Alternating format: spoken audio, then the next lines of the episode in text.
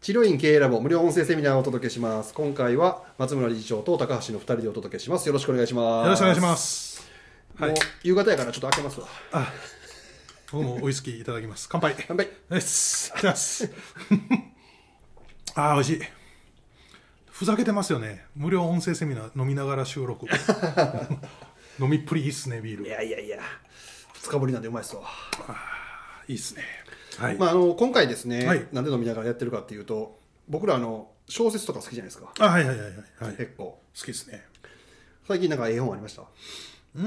ん、僕はまあ警察小説好きなあんで。相変わらず。そうそう、あの、隠蔽捜査って今野瓶のシリーズがあってうん、最近旧新しいのを、まあちょっと前に出てて買おう買おうと思いながらすっかり忘れてたんで、はいこの前本屋さん行った時に、ああーポリッと買いましたね。松村さんは本物というか現物の本買う派ですよね、Kindle とかじゃなくてあのね、一時期 Kindle にしたんですけど、うん小説はやっぱ本がいいな。おしかもあの文庫じゃなくて単行本買う派ですよね結構大きいやつねちゃんとファンのやつだけは、それ買います。あでで僕ねファンドがあって東野圭吾は大好きなんで、ハードブックが出てでちょっと変わってるじゃないですか文庫にした時に、はいはいはい直してはるでしょそれもチェックしますああなるほどマニアですねちゃんとね結構マニアですねあー昔は一番変わる人ってあの天童新、えー知らないです永遠の子あーはいはいはいやったかな、うん天童新はハードブックと文庫本の中身がごっそり変わるへえそういう有うん名だからすごい遅いんですよねもう何年かけて一作作るとか、はいはいはいそういう人でだから永遠の子なんかもあれハードブックか文庫本とどっちかが上下巻で、うんもう片方はなんか何巻か出てるってうんういうんパターンです,、し多分まあ最近出た映画化された「痛む人」っていうのなんかはもうほんま暗いね全然見知らぬやつの死を傷んでいく主人公がおおはっていうねでどうやって終わるんかな思ってずっと読んだら痛みながらずっと終わっていきました なんやってみたいないうねまあまあまあ本当はももうちょっと細かいのがあるんですけど、まあまあそういうのとか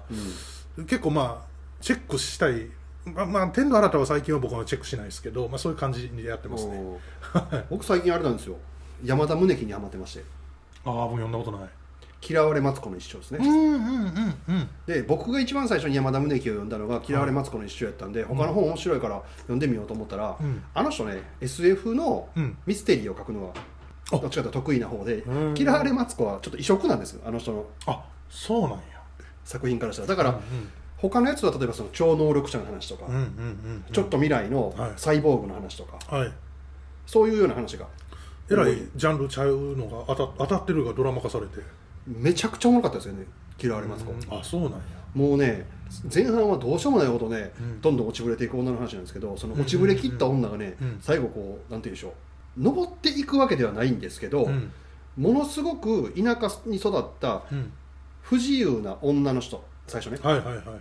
福岡で育った、うんうん厳格な家庭で育った、はいしかもえ妹がうん体が動かないんですよ、障害かなんかであああはいはいはい外に出れないというか、はいだから自分お姉ちゃんがしっかりしなっていうところで育ったと中学生の教師うんがどんどん身持ちを崩していくんですけど、うんその人が身持ちを崩せば崩すほど自分の考えで自由に生きていくんですよああなるほどねどんどんはいはいどんどんはいはいはい呪縛から逃れていく逃れていく、うんでも生活はむちゃくちゃなんですよ、あのはい人は殺すしシャブはやるし ねあむちゃくちゃやな それほんまにむちゃくちゃ刑務所に2回入るしね、むちゃくちゃなんですけどはいはいはいそのなんかギャップみたいなんであーだから僕は、うんえー文庫本上下巻あったんですけど、うん下巻はうん夜中の1時に読み始めて、うんちょっとだけ読んで寝ようと思ってたのが、は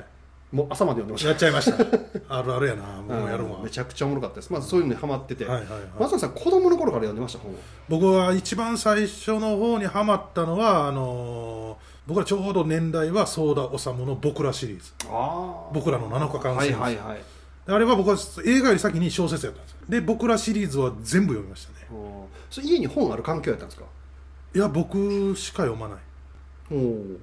うちの父親は、まあ、読んでたのかもしれないけど、うんプログラムの本とか読んでたあー理系やったんでで母親はもう音楽大好きやから、うんもうビートルズのレコードばっかり聴いててどういうきっかけで本とうちのじいさんがやっぱり医者やったんで、うんやっぱ医学書とかそういうの取り寄せるのに近くの最寄りの本屋さんとなんかツケで名前言ったらそおー月々にその診療所の待合にある本とかも全部あれやったんで僕がその本屋さんに行って「この本くださいって言ったら、ただへで、えただでというか、まあ、つけあでーじいさんが払ってくれるんで、それで僕、ポンポンポンポン本、これください、これくださいっつってあー、やってたような気がしますね。なるほどなるほどはい、僕だけですね、家庭で本、多分読んでた本はあるとは思うんですけど、本は転がってたんで、わかんないです。 なるほど。いやこれなんでこんな本の話をね、は いはいしたかっちゅうと松村さんが自費に書いた時にうん、売り上げがまあ相当落ち込んでピンチになったって、はいはいはいでもう何しよう言うてめっちゃブログ書いたいう話が、はいはいやっぱりもう何回もこれでもしてるんですけど、はいはいまあ僕はそれすごいいいというか、うんあの原点忠実というか、はいはいはいやるべきことやと思うんですけど、うんうんうその文章が書けたのって僕はうん、子供の頃にどんだけ文字に触れたかなと思ってるんですよ。うんうん、あると思います。でそれで松村さんってこんなね物言いやし、うん、柔道やってるし、はいはい。本なんか読まへんやろ思ったらあ、そうそうそうそう。結構読んでるじゃないです体育会系ゴリゴリの単なる脳みそまで筋肉のかバカ動ってきみたいなねそうそう 思われがちなんですけど、そういそううなのんですちゃよんとやってて僕も最初聞いて意外で、うんうんしかも本読むの早いじゃないですか、むっちゃ早いですね僕ね、まあ、こんな別に自慢でもなんでもないけど、その好きなやつやったら2時3時間で読んじゃうんでしょもう、まあ大体小説は2時間ちょいあれば、はうん、い、だか読めまらすそねれって圧倒的にその子供の頃の,、のうんうん、その文字にどんだけ触れたかの量の差じゃないですかあとね僕もう一つは小学校の時僕むちゃくちゃ勉強させられたんですよじいさん医者やったんで、うん親医者ちゃうねんけど僕を医者にさしたくて異常なレベルの進学塾に入れられてたんですよあー1日8時間勉強させられるんですよ家でなるほどなそれも結構大きいですよね子供の頃にやってるの要するにね子供の時のそういう受験勉強って情報をこうやって問題解くんやでっていうのを理解して何回もやっていくわけじゃないですか、うん反復練習をだから情報をどうし早く処理して使いこなせるようになるかっていう訓練なんですよね、うんうん受験勉強ってだからそういう情報処理能力は上がったと思います確かにあのね数学も言われてるのは、うん小学校2年生の時にはいどんだけうん計算したかなんですって、ああドリルとか、うんうんでそれのアレルギーで、うんその以降の例えばいろんなサインコサインとかもはいう数字じゃないやつが出てくるじゃないですか、はいはいああいうのも、うんあこれあれと同じやっていうイメージが湧くかどうかって決まるらしいんで、だからやっぱ読み書きそろばんってうん間違ってないかもしれないですねいや本当にね僕そこに関してはすごく当時嫌で僕ストレスでやっぱり問題行動も増えたし僕全然覚えてへんねんけど近隣の僕の同級生から、ん家の窓からいろんなもん飛んで たでタンスとか 僕は放り投げるらしいです発狂してだってすごいもうほぼだって遊ぶ時間なく勉強させられてて、僕当時ね僕兵庫県西宮市ってところで、まあ、灘っていんう神戸に、はいまあ、日本でもトップクラうスん灘高校を目指すようなところやったんですよ、というかいっぱい入るようなところの塾やって、えーで僕そこをやっぱり辞めたんですよもうきつくて、ん小学校6年の時に辞めたんですけどすぐね浜学園って言ってもう今有名なとこから電話かかってきましたようちに入ってくれませんかってあー即実績になるからもう嫌で勉強嫌や言って普通の公立中学 に行って当時は父親とかもまあまあ別に公立行ってそこで勉強して、今度はいい高校入って、まあ、医大受けたらええやんけみたいなでうちのじいさんが白い巨頭が母校なんですよねだからあー反対ですわ、はいはい当時の大阪帝国大学医学部なんで、まあまあそういうとこ目指せみたいなノリやったんですけどまさか中学で僕柔道して、うんまさか柔道で高校に進学してプラン大っ幅てにい変わう、あの、嫌われまっちゃんの、 あれみたいな、どんどん成績が落ちていくと 感じにいったんですけど。るでも結局その子供の時にやった力ではブログ書きましょう言うて、い。うん。書けたわけでしょバッとだから最初書けないんですよ。もちろんなんですけど。書けなかったん最初書いたことがないから。読むことはいっぱいあっても。ああそっかそっか、いやるの書くのはちゃうかいそう。で、書き方の勉強しましどうやって勉強しましたた。本読んだ。文文章の書き方みたいなのそをういっそぱういそうまあたらふく今でもあり棚にありますけど、まあ、もちろんその当時神田正則さんのあのピンク本を買ったんで、まあ、そこからパソナの法則に入りあでこんなパターンで書けばいいんだそうあテンプレートラッキーこれがあったら、あとはもう数学の公式なんで、んあとは言い回し変えたりだとかテンプレートがあっても書けないですよそこは応用力は算数のおかげだと思いますねこれは国語じゃなくて実は数字で計算するのか X と Y と Z なのかの違いで数式じゃないですか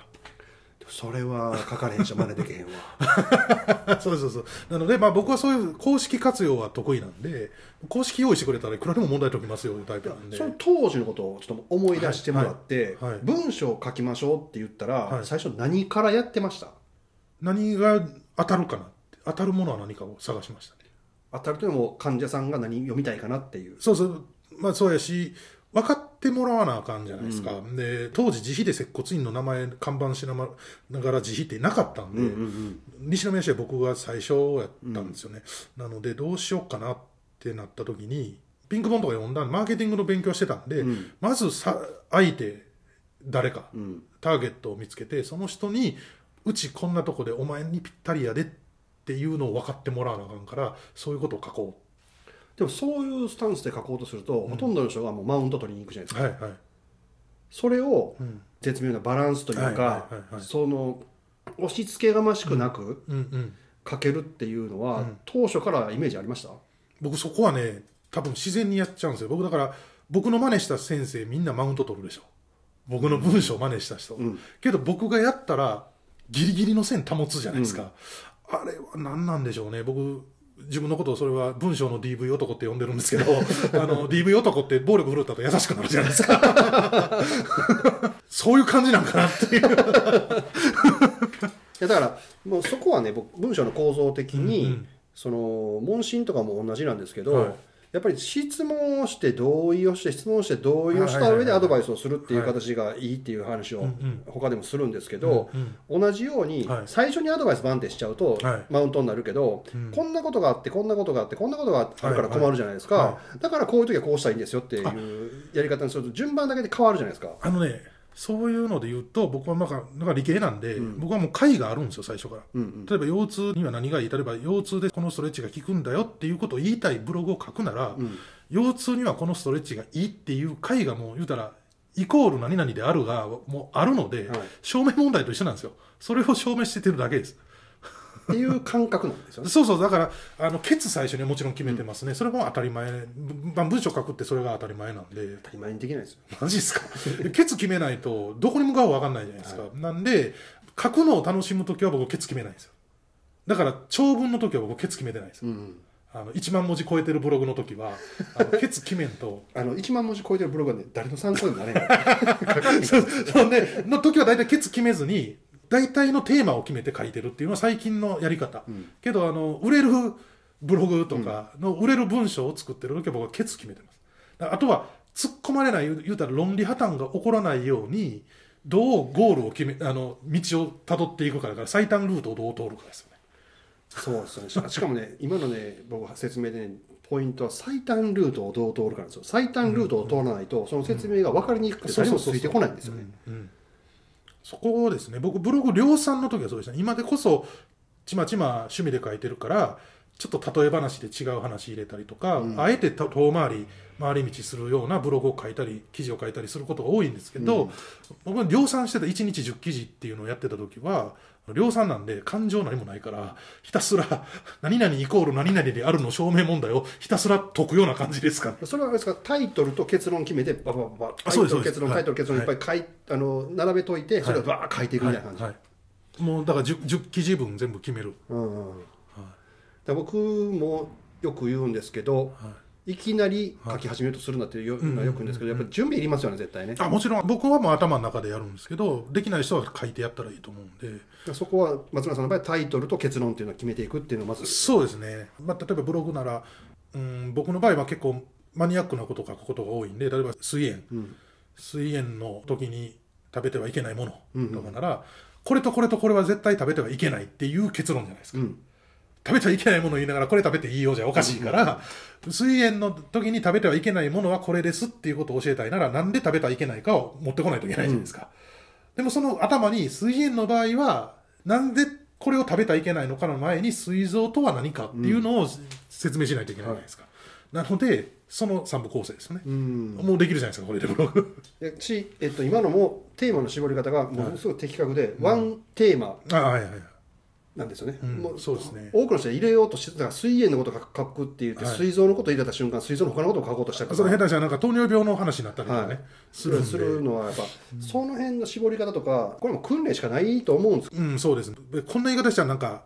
自慢か思われるんですけど、僕、そういうのは多分できたんですよ、最初から。けどそれはだからあれですよこれは子供の頃の文章あーかもしれ量ないですね絶対そうやと思う、うんそこはもう間違いないと思あんまり文章実は書くのに困ったことがないんですよ。う、うん、それはもう今からねじゃあその子供の頃に戻って読むっていうのは無理だからだか難しいですね。ら僕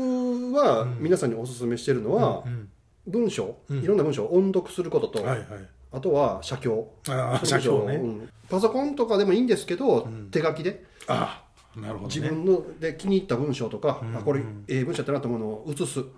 い、いうのを毎日する、僕、それやりましたわ。僕の場合はパソコンでやけど。で、なんでっつったら僕ね、小説家になりたくて。ああそうなんですなりたくてっていうか自費に変えて、まあ、一回落ちたやつが上がって文章こう書けるやんと思ったら、小説好きやからちょっとなんか小説書きたいなと思って何からしたらええやろうと思ったら小説写したらええねんと思って一時期ね小説写してたんですけどあれ写しても小説家になれんすねあれは小説がちょっとまあ あれですけこれはど ちょっとちゃいますね、文章力がやっぱ確実に上がるんで,、うんで僕はあのそうビジネス書とか読んで、はいいいなと思った文章は全部やっぱ売ってた、はい今でもメモ帳とかにいっぱい載ってるんですけど、そういう地道やけどうん努力するとうん少しでもこう文章力上がると思うんで、そうですね、うんやっていただければいいかなと、うんまあ、魔法でパッと上手くなる方はないですねないですね文章はねうんこれはかわいそうですけどね、うんなんか薬あったらいいんですよね劇薬が バーンやったらプリプリってかけるようななんかそうしたらね俺はねお億万長者だから、ね、 なんかドラえもんの道具みたいなのあったらいいんですけど残念ながらないからコツコツやってもらいたいですね、うんただねコツコツやると文章力って別に下がるわけじゃないから、あそうですね、うん確実に階段のように上がっていくから、うんそれとね僕ね頭ようなると思うんですよあなるうん、あのやっぱ情報処理じゃないですか、うん結局インプットとアウトプットは両方できないと文章で書けないから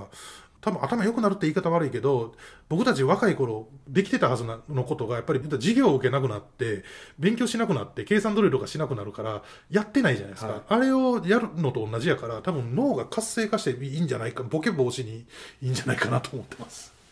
ですね、まあはい文章力はあって困るもんではないので、はいぜひこれ聞いた人ははい、やっていただければなとはいいうふうに思います、じゃあはい今回はこれで締めたいと思いますありがとうございました、ありがとうございました